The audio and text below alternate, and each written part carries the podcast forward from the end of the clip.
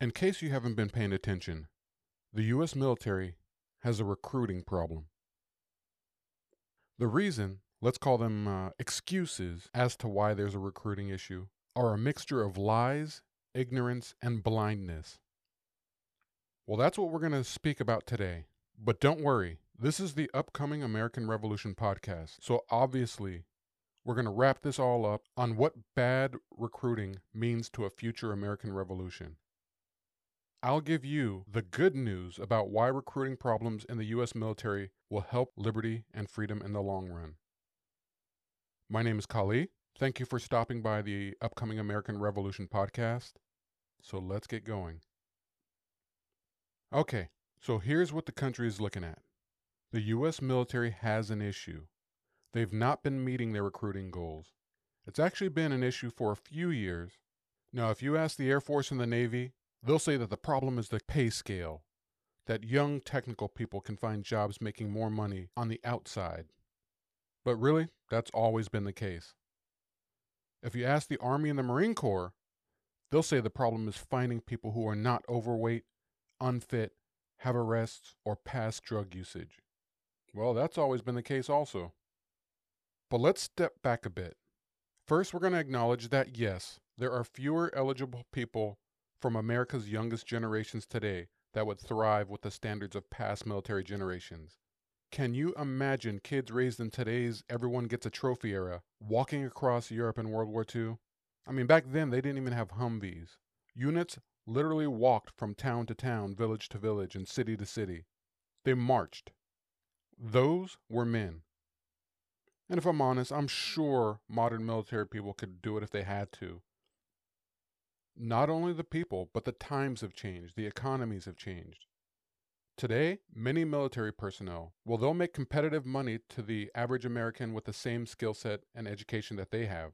Yeah, the pay scale has been notoriously low in the military, but that was in the past. Consider other entitlements such as food, family travel, healthcare, and housing. If you do that, pay becomes a wash. You won't get rich, but you'll live a decent life in the military. But regarding the recruitment of physically fit Americans, yes. We see a lot more obesity and unhealthily fat kids with more medical issues. The average military person does not run as far as fast anymore. They haven't had to. For this younger generation, American parents would prefer to drive their kids to school than to have them walking, all out of concern or irrational fear maybe for their safety. There is a reason why you no longer hear kids talk about how they had to walk 10 miles to school uphill both ways, through bees and earthquakes. It should be absolutely obvious that the way kids used to be raised made them tougher and prepared them better for military service in the past. The ways that modern kids are raised tend to make them less tough. They no longer ride bikes from morning to night. They no longer have to go home by themselves after elementary school. They no longer have to eat what their parents make for dinner or go hungry. In the past, any neighbor can punish them.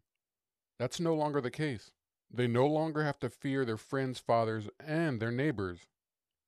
But this all equates to fewer people naturally suited to a military lifestyle.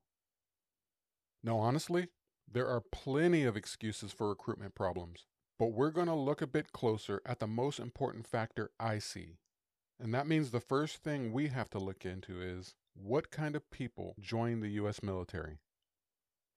In my experience and observation from 30 ish years around the military community and being in uh, military components myself for a couple of decades, you have three types of people who join the military.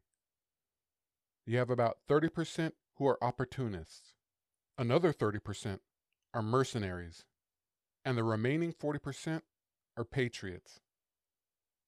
So let's look at each type a bit closer. First, the opportunists. Opportunists are the 30% who join the military for escape and experience. Many want to escape their pre military lives. They don't know what to do with themselves, they just need an experience. They want some excitement and they think the military can provide that. These are the people that just want to see the world. Maybe they've recently graduated high school or realized college wasn't for them. The opportunists, they don't really plan on making it a career, but so long as they're having fun, they'll stay in. The second group are the mercenaries. Yeah, the term, it's loaded. But it really shouldn't be. In general, mercenary is defined as working or acting merely for money or other reward. Mercenaries are the 30% of people who join the military for financial stability or monetary gain. They need a job. Maybe they're raised poor, but they need a job. Maybe they graduated high school recently and realize that they're on their own in the real world. They will say that they didn't have any other choice. They may have started in college but had no direction or they ran out of money. But they believe it's a good start to their financial futures. They know they won't get rich in the military. They see benefits such as the GI Bill and stable government paychecks as a tool to help them meet their true goals later on, which is smart. Now, the third type of person who joins the U.S. military are the Patriots. They make up about 40% of the people who join.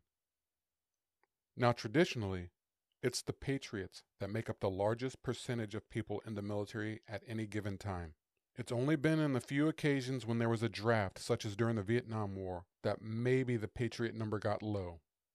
But when you hear about people being called to serve, it's only the Patriots. Patriots serve. Opportunists and mercenaries make a decision to join the military. They do not serve their country. They may serve themselves, but they do not serve their country. But when you start talking about patriots, many of the patriots have parents or other close relatives that are veterans. Others have family or friends that are in the military when they decided to join.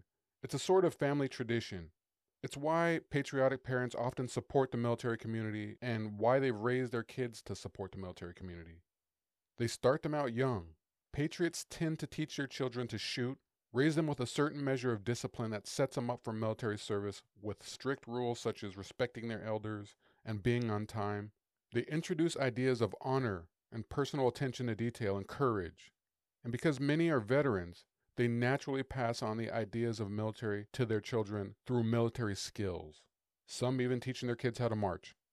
Sounds dumb, but some of us, I don't know who, have done that. It is generally not a surprise when a child raised by patriots joins the military. But it's important to note that when they do join, it's the patriots that make the military effective. In the past, all of the branches made their recruiting goals and had to stop recruiting at the end of the year because they had too many applicants. So, why has recruitment been a problem for the past few years? Well, I dare say it's because of the policies of the U.S. government that are attacking each group that generally joins the military. But they are attacking the largest group the hardest. And the largest group, again, is the Patriots. The opportunists and the mercenaries, well, they'll continue to join the military for the same reasons they've always joined.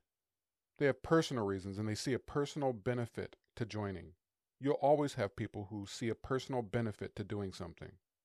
Some will even see it harder to survive outside of the military. So, in theory, even more opportunists and mercenaries may join at a slightly higher percentage because when people can't get jobs on the outside, there is always something to fall back on, and an opportunist and a mercenary will fall back on the military. But it's the Patriots.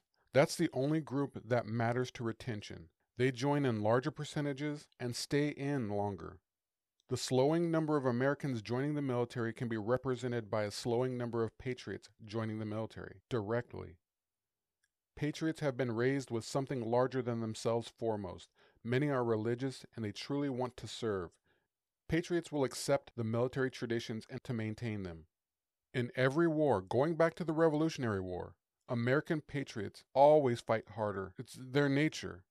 They believe that what they are doing is for their country and for Americans back home. They will always fight harder for longer, period. But in today's environment, Fewer and fewer patriots see joining the military as patriotic. They see a military that is being deployed to wars that have nothing to do with the United States' national security. Deployment to places such as Haiti, Africa, and yes, Ukraine even, do not make the United States more safe. They seem to make a limited few Americans and politicians rich, and that's not what they joined for. They see and feel a chaotic government that can't control itself. They see a government that does not follow traditions, common sense, or principles of freedom and liberty that patriots are willing to fight and possibly die for. They don't see a government that respects and religiously adheres to a constitution as they do. Many patriots, both military and civilians, see what the U.S. government is doing to Americans who participated on January 6, 2021, in the Capitol. They also see an inept government that surrendered in Afghanistan with little dignity or planning. As fewer patriots decide to join the military, liberty loving veterans and Americans understand why. The U.S. government seems to dislike patriots and are making it harder for those patriots, but there's a saving grace for opportunists and mercenaries. It's that anyone can become a patriot. A high school graduate can join the military as an opportunist or a mercenary and learn patriotism while he's in. And that happens to many. They go in and they learn what it means to serve, and they learn what it means to be a patriot. Ignorance and apathy dissipates and wisdom changes them forever. But now we arrive at the true point of this episode. There's good news in the idea that fewer and fewer patriots are deciding to join the military. There will be more patriots willing to fight a tyrannical government. There will be fewer patriots within the military. And since patriots fight harder, it'll be easier to counter a military opposition so any future American revolution that starts will be either resolved peacefully or violently. Peacefully requires those attacking to stop and follow the Constitution and respect the rights and decisions of others. Therefore, there will be no peaceful revolution. Why? Because socialists always resort to violence. Always, 100% of the time. That's what socialists do. Similarly, Tyrants never give up power voluntarily, and they never give up the urge to tyrannize others. It's in their nature. They only give up power when they are forced to give up power, or they die. That's the truth. And because of those truths, there will be no peaceful revolution. America's next revolution will end violently. And violently in America will require the barrels of guns. Hence, gun control. The very same people who despise guns in the citizen's hand want to use government guns to control others. Ironic? Yeah, maybe. But inevitably, when government gets desperate and when politicians begin to fear that they personally are in danger or that they are losing a civil conflict, they will demand government interdiction. First, law enforcement will be used, and when that doesn't work, then the military will be called upon. You can look at today to see what's happening. Politicians will first claim that it's to protect democracy or to save the nation. And when that doesn't work, they'll just resort to their final excuse. They'll say that they need to stop extremists or insurrectionists. But obviously, those will be ridiculous lies. Their goal will be to avoid having their power stripped from them and to ensure that they aren't killed or jailed. That's their goal. But calling in a military that has a large percentage of patriots poses a problem. They already see that patriots within the military will not blindly follow orders to engage and attack other patriots, even though those patriots are not in the military. The blind followers within the military are the opportunists and the mercenaries. They'll fire on anyone, but opportunists and mercenaries can evolve. They can become patriots over time, and many do. The longer they are in the military, Many begin to develop wisdom and see that their ethics and beliefs are being challenged. Combine this with the fact that the people who tend to stay in the military the longest and gain most rank tend to be the patriots. So the leadership of most of the military are patriotic and are in a ranking position to stop or at least slow down unlawful or unethical activities. But we'll always run into that one conundrum. Expecting military patriots to kill civilian patriots is a big ask because those military patriots were likely raised by patriots. They follow a natural code of ethics and values. They are not inclined to merely follow orders like German soldiers did during World War II. And the U.S. government knows this fact.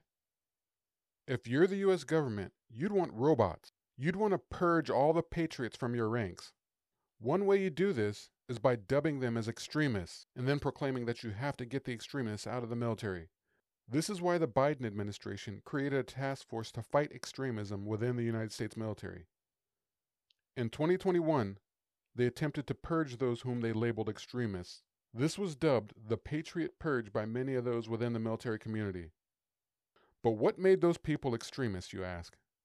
Well, the fact that they had tattoos of patriotic themes, or because on social media they posted patriotic iconography, or they supported America First ideals and politicians, which surprisingly included posts supporting President Trump, who was their actual commander in chief. Purging the military of patriots was a losing idea, and it has proven to be so. It did not work. They began to realize the scope of patriots in the military and had to back off from creating general standards to determine who a patriot was.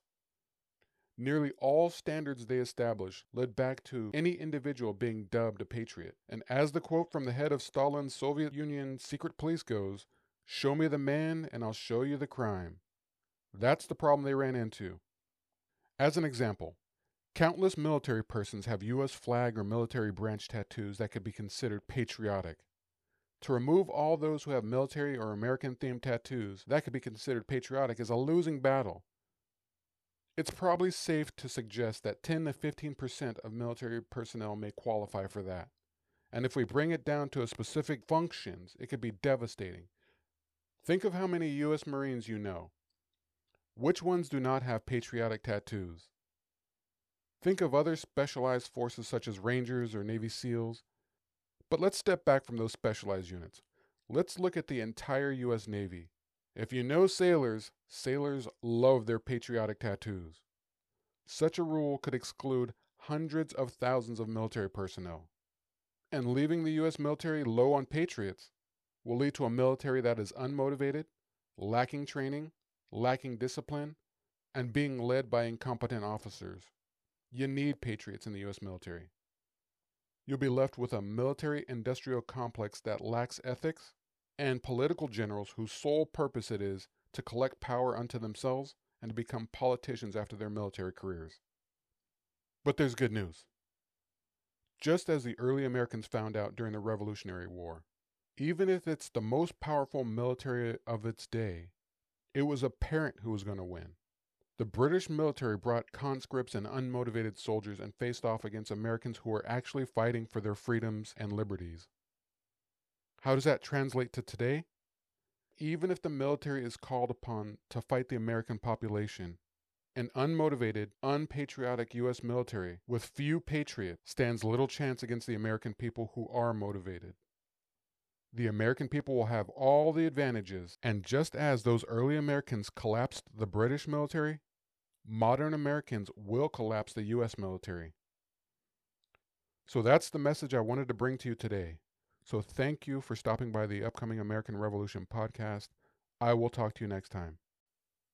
So those are my thoughts. Thank you for stopping by the American Revolution podcast. You can contact me at the upcomingamericanrevolution.com.